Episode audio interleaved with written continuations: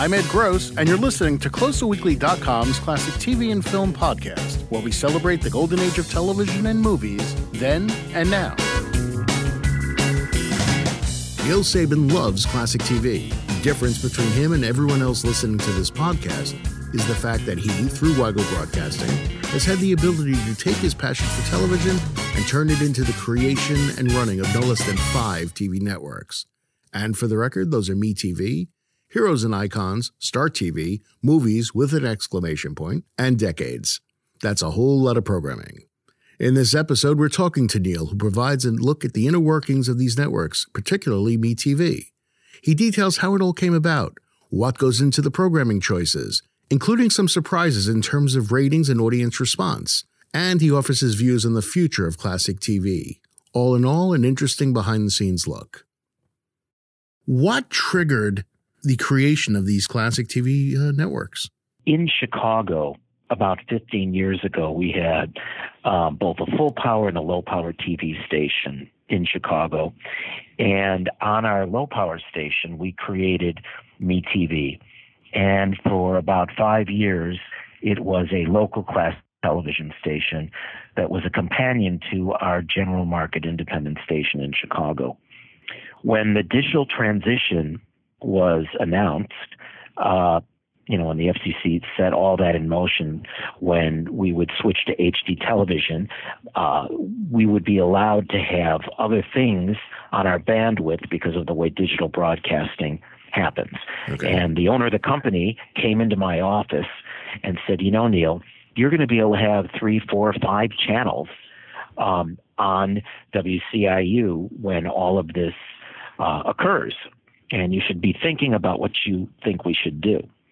And my first thought was, well, we, we should take MeTV national and make it a a classic TV channel because TV land on cable had sort of lost their way by going into first run and right. other things to try and, and chase a younger demographic. And I started making the rounds to different distributors about programming on a national basis, and all of them were pretty suspect about, well, we don't know if we want to do that yet, and we don't really understand this business. It was amazing how little understanding there was of something that seems pretty simple right now. But as my boss was explaining it to me at first, I didn't get it right away. So it took a little while.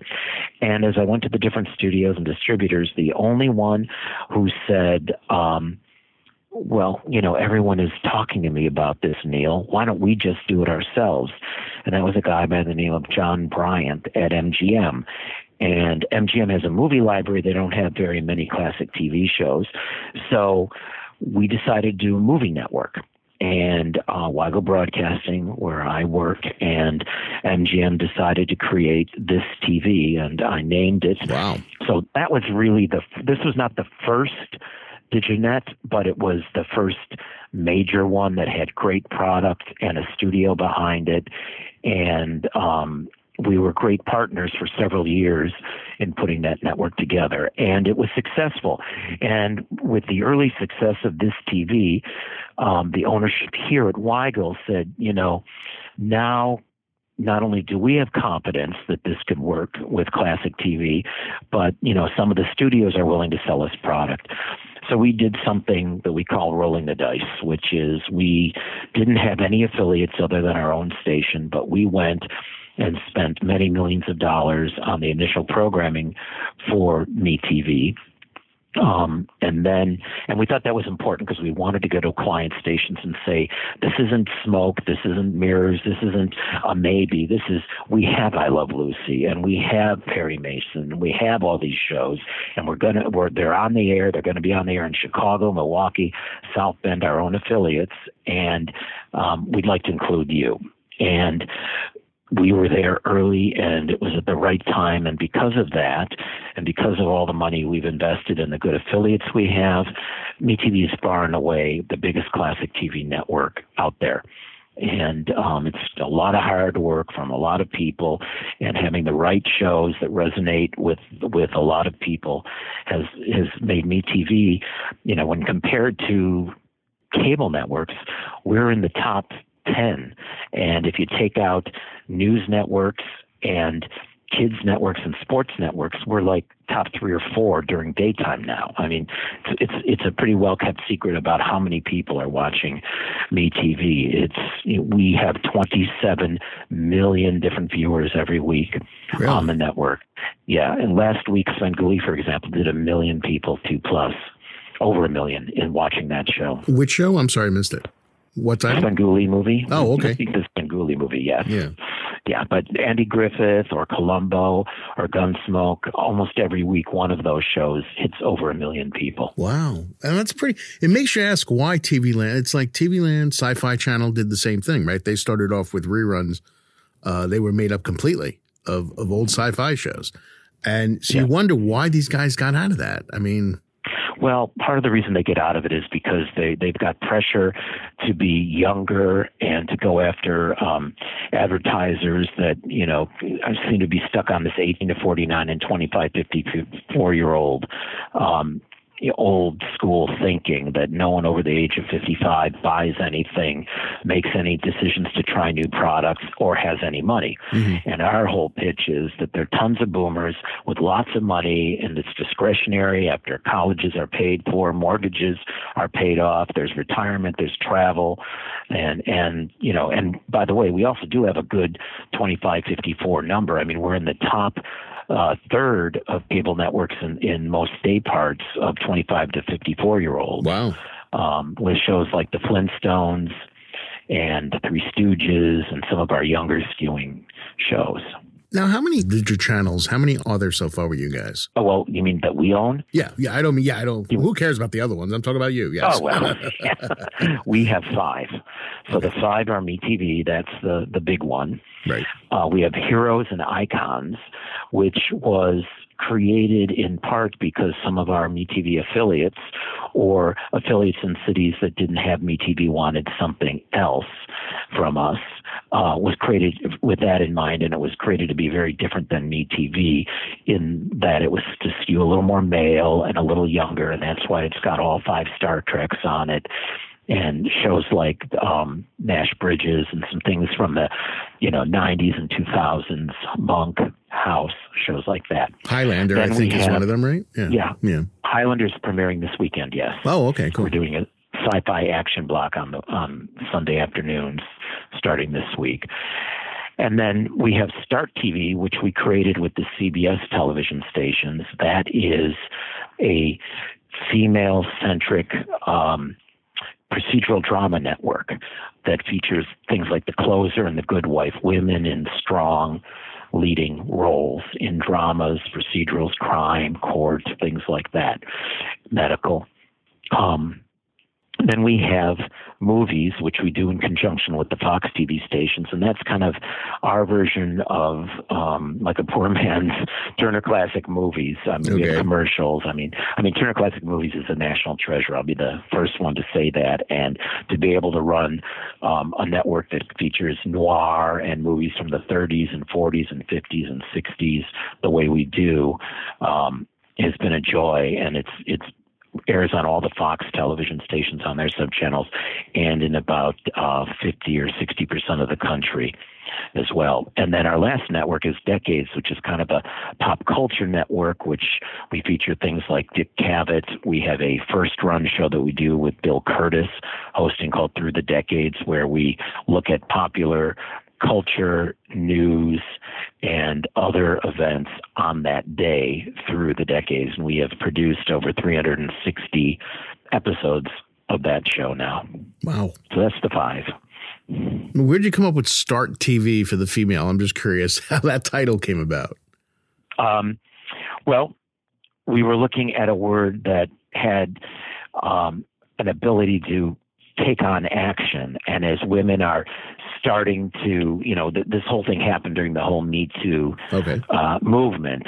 And, you know, we actually had Me Too uh, on the drawing board as a network to go with me, but Me Too has a whole new meaning now, so there's not going to be any Me Too, at least not from us. Okay, good. um, so it was a, starting something, and we do a feature on that network called My Start Story, and it's where women come on to talk about how they got started in their careers, whether it's on one of those TV shows or it's Carol Burnett who talks about her start in the business, or a woman who runs a business in in a city, how they got started and motivated, and how they um, they give advice to women for getting started on things. So it's sort of it's an action word to take to take action to get involved, and um, I wanted a short, easy word to remember. And that's how we got started. All right. What goes into, like, for instance, are you guys sitting back, or are you sitting back and sitting there saying, okay, we've got these five now we need to create more? I mean, is there a desire to keep creating these things or just focus on what you've got? I think right now we're focusing on on what we've got for a couple of reasons. One, the, the marketplace is very crowded and the spectrum, the places for these networks. Everyone in big corporations, and we're very small. We're a family owned business. We're entrepreneurial. We got in, we got in early, we got in fast. Mm-hmm. Now some of the bigger corporations are doing these networks and they have the muscle to get them distributed because they own a lot of stations or they have a lot of cash to pay people to carry them, whatever. So we're we're happy with our five. We work on fine tuning the products that we have and the distribution channels, making sure we've got good affiliates in our markets, um, and that you know we're putting our money into our programming. But now, is there a desire? Like, for instance, there's one company I won't mention names because you know we don't want to mention comp- competitors. Uh, okay, okay, I know them all. all right, fine. Stirr, yeah. Stirr TV, for instance, or Tubi is another yeah. one, basically.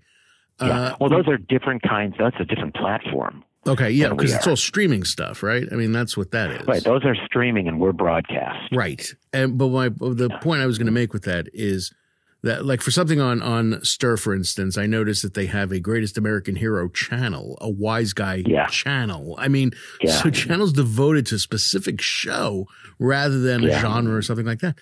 Is that something you guys will ever be looking into? Because it seems like things are becoming more and more niche oriented yeah, I, I think it's kind of crazy to think about a, a channel that has just one show on it. I mean, we might get into the streaming business, but I think that we would probably do it the Weigel way and make it a little more credible than a, a, a one show channel. Yeah you know, I just I just found it bizarre. It's like, oh my god! I mean, yeah. you know, as a fan of this stuff, it's kind of like, wow, I could just watch this show all day if I wanted. Yeah, well, part of it can be that they have so much bandwidth, I guess, and they just need to fill it up. Yeah, you know, it's kind of like how a lot of you mentioned sci-fi and TV land. A lot of them started with all old shows because they were cheap, and it, it gave them a base to um, build on.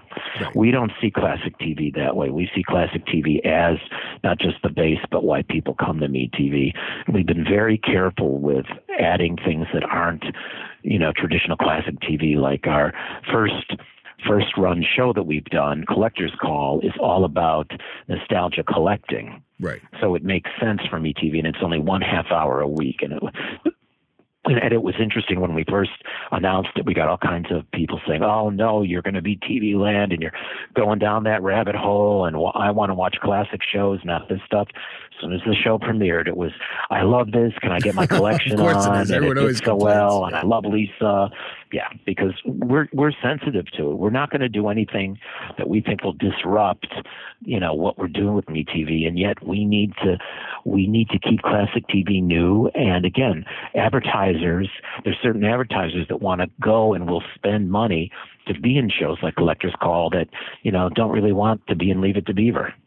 Absolutely. But what all you're doing too with something like Collector's Call, it seems, and, and this is why people should actually embrace it, is because as long as anything you're doing is celebrating classic TV in some way, yeah, Ra- rather and, than pop culture. Let yeah. me do an original show that sort of tries to capture the flavor. And that's not the same thing as as doing a show no. that's tapped into the thing that people are coming yeah. to the network for. Yeah, I mean, for example, the collector's call show this week is uh, Lisa going to see the son of Charlotte Rae, who she was on uh, Facts of Life with, to see the his collection of all the Charlotte Rae materials and all. I mean, it's really sweet, and and Lisa knew him and all of that, and really loved Charlotte Rae. So that's what, what MeTV is all about. And the fact that it's new and we're producing it, and again, it's something we own and control. Remember, right. we're just leasing all these other shows. This one we own and control. Right. But as you say, that's a half hour a week out of the. Uh, yeah, yeah, one half hour. Exactly. Yeah, don't have a stroke, anybody. Yeah, yeah we wouldn't want to do that to people. You know, yeah. what is it? I mean, the classic TV thing, and I've noticed it myself just from the articles we do and stuff. There seems to be this endless fascination with it. I mean, you've got networks for it, and you know, we do a lot of articles about it. What is it about the classic TV thing that keeps people coming back? Okay, well, I, here's what I think it is, and it's more so today than ever before. It is a refuge, I should say. it is an escape. Classic TV is reminding people of times that were better for them. You know, in human nature, you forget the bad stuff, you remember the good stuff of the past. And it, and it's a comfort. That's a word we use a lot. It's comfort TV. It's a, it's a place to go to escape the politics, the news, all of those kinds of issues. It allows us to enjoy, relax, escape. And we keep needing more and more of that these days because of what's going on. Oh, what's going on? No, I'm just kidding. Uh, yeah, yeah, yeah. No matter no matter what side you're on in any of this stuff, it's bombarded and it's also an escape from reality TV and people who are famous for just being famous. Yep. And crazy competitions where you eat bugs or watch masked singers or whatever it is.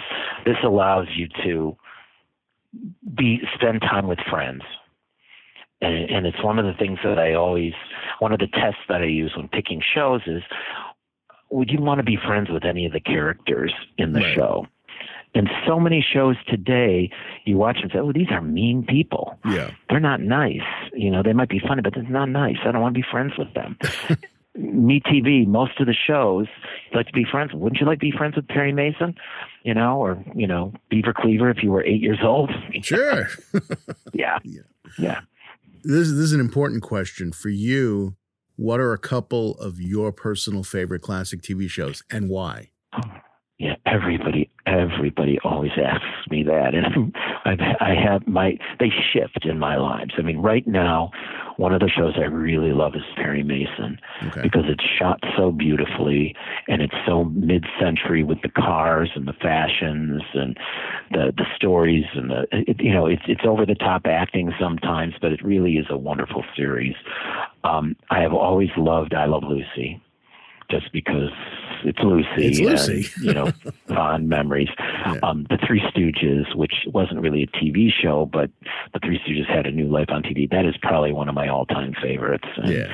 Uh, it, it, was one of the crowning glories of my career that I was able to bring the Three Stooges to MeTV because um, I just, it's just funny and makes me laugh every time I see it.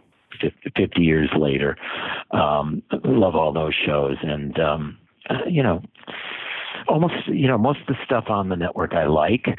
Uh, there are a few shows that are very popular, and this is something that you got people have to understand is that you can't program exactly what you like. You have to program what's going to work oh, yeah. with an audience. Like if I never saw an episode of Hogan's Heroes again, I'd be just fine.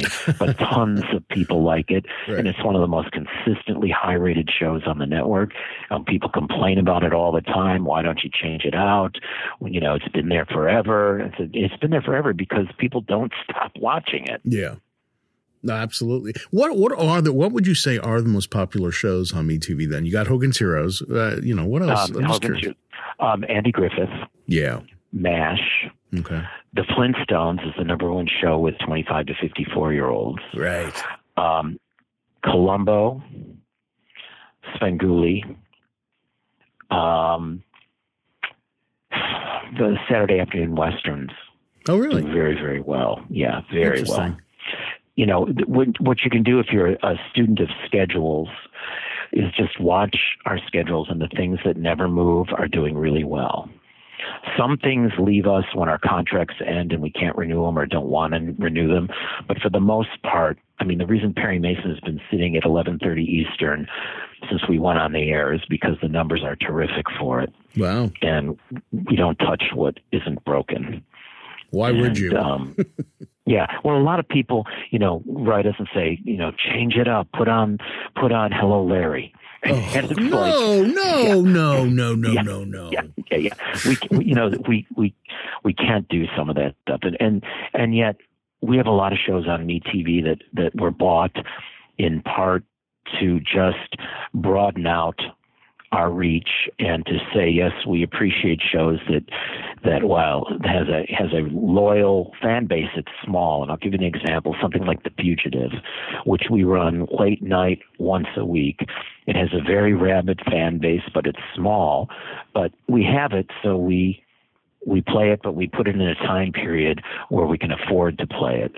People often ask, why are all the good shows on overnight? And, you know, I don't say to them, but what it is is those are your good shows. Right. And we have to we have to program because we're a business that's that um, thrives on advertising. We have to program for the mass audience, and and that's why shows are in certain time periods here. And you would think that something like The Fugitive would be acclaimed as like, oh, this this classic drama, you know, it would be really popular, but it's really not. Well, it, it it's it's popular and, and it is a wonderful show, but you know, I'll, I'll give you an example. When we had Mary Tyler Moore and Bob Newhart, um, and I forget what the third show was in prime time, we did okay. When we changed to Gomer Pyle and Green Acres, the ratings skyrocketed. Wow. And and so that just sort of says people want escape, people want light, people want things that, you know, I mean, those other shows are very sophisticated. And frankly, Mary Tyler Moore and Bob Newhart never did well in syndication. I know, I was just going to say that. Yeah. Right. Yeah. But we, we own them because they're important parts of TV history. Right and and there are times when we use them and they happen to be on our sister network um, decades, when we highlight television through the decades, we do sitcoms during the day for eight hours, and we start in the 50s and we end in the 80s. And right. those are shows that we use to highlight the 70s. And, and it works. And it's sort of like a smart com block with those shows. Right. It's I mean, amazing. We have Cheers in our library, and, and it didn't work on MeTV, and trying to figure out how to make it work. Cheers, really? Yeah, yeah. Wow, that's you know, to me that's shocking. That's shocking yeah, to hear that. Yeah, yeah. The the smartest show, the smart show that really works is MASH because it works on so many levels. It's such a wonderful show. Um, and maybe because it was a time capsule to start with, it's not dated, but it works much better than than uh, Cheers did. MASH is a phenomenon that seems to, from when it was originally on, has never ended. Yeah. I mean, I in the 80s when I was in college, I remember it was airing in New York 6 times a day. And I watched it 6 times a day. it's it's an amazing show, isn't it? It really is. It it, it truly yeah. is. So what is the future yeah. of classic TV as stupid as that sounds? Uh, you guys have to see where things are pointing. I mean, uh, there's got to be some sort of indication of what's happening with that whole idea of of classic TV. Well, there's so many places to go. And first of all, the word classic is the o- most overused word in the English language. I am convinced. um, yeah, you know, it's like not everything old is classic. Right.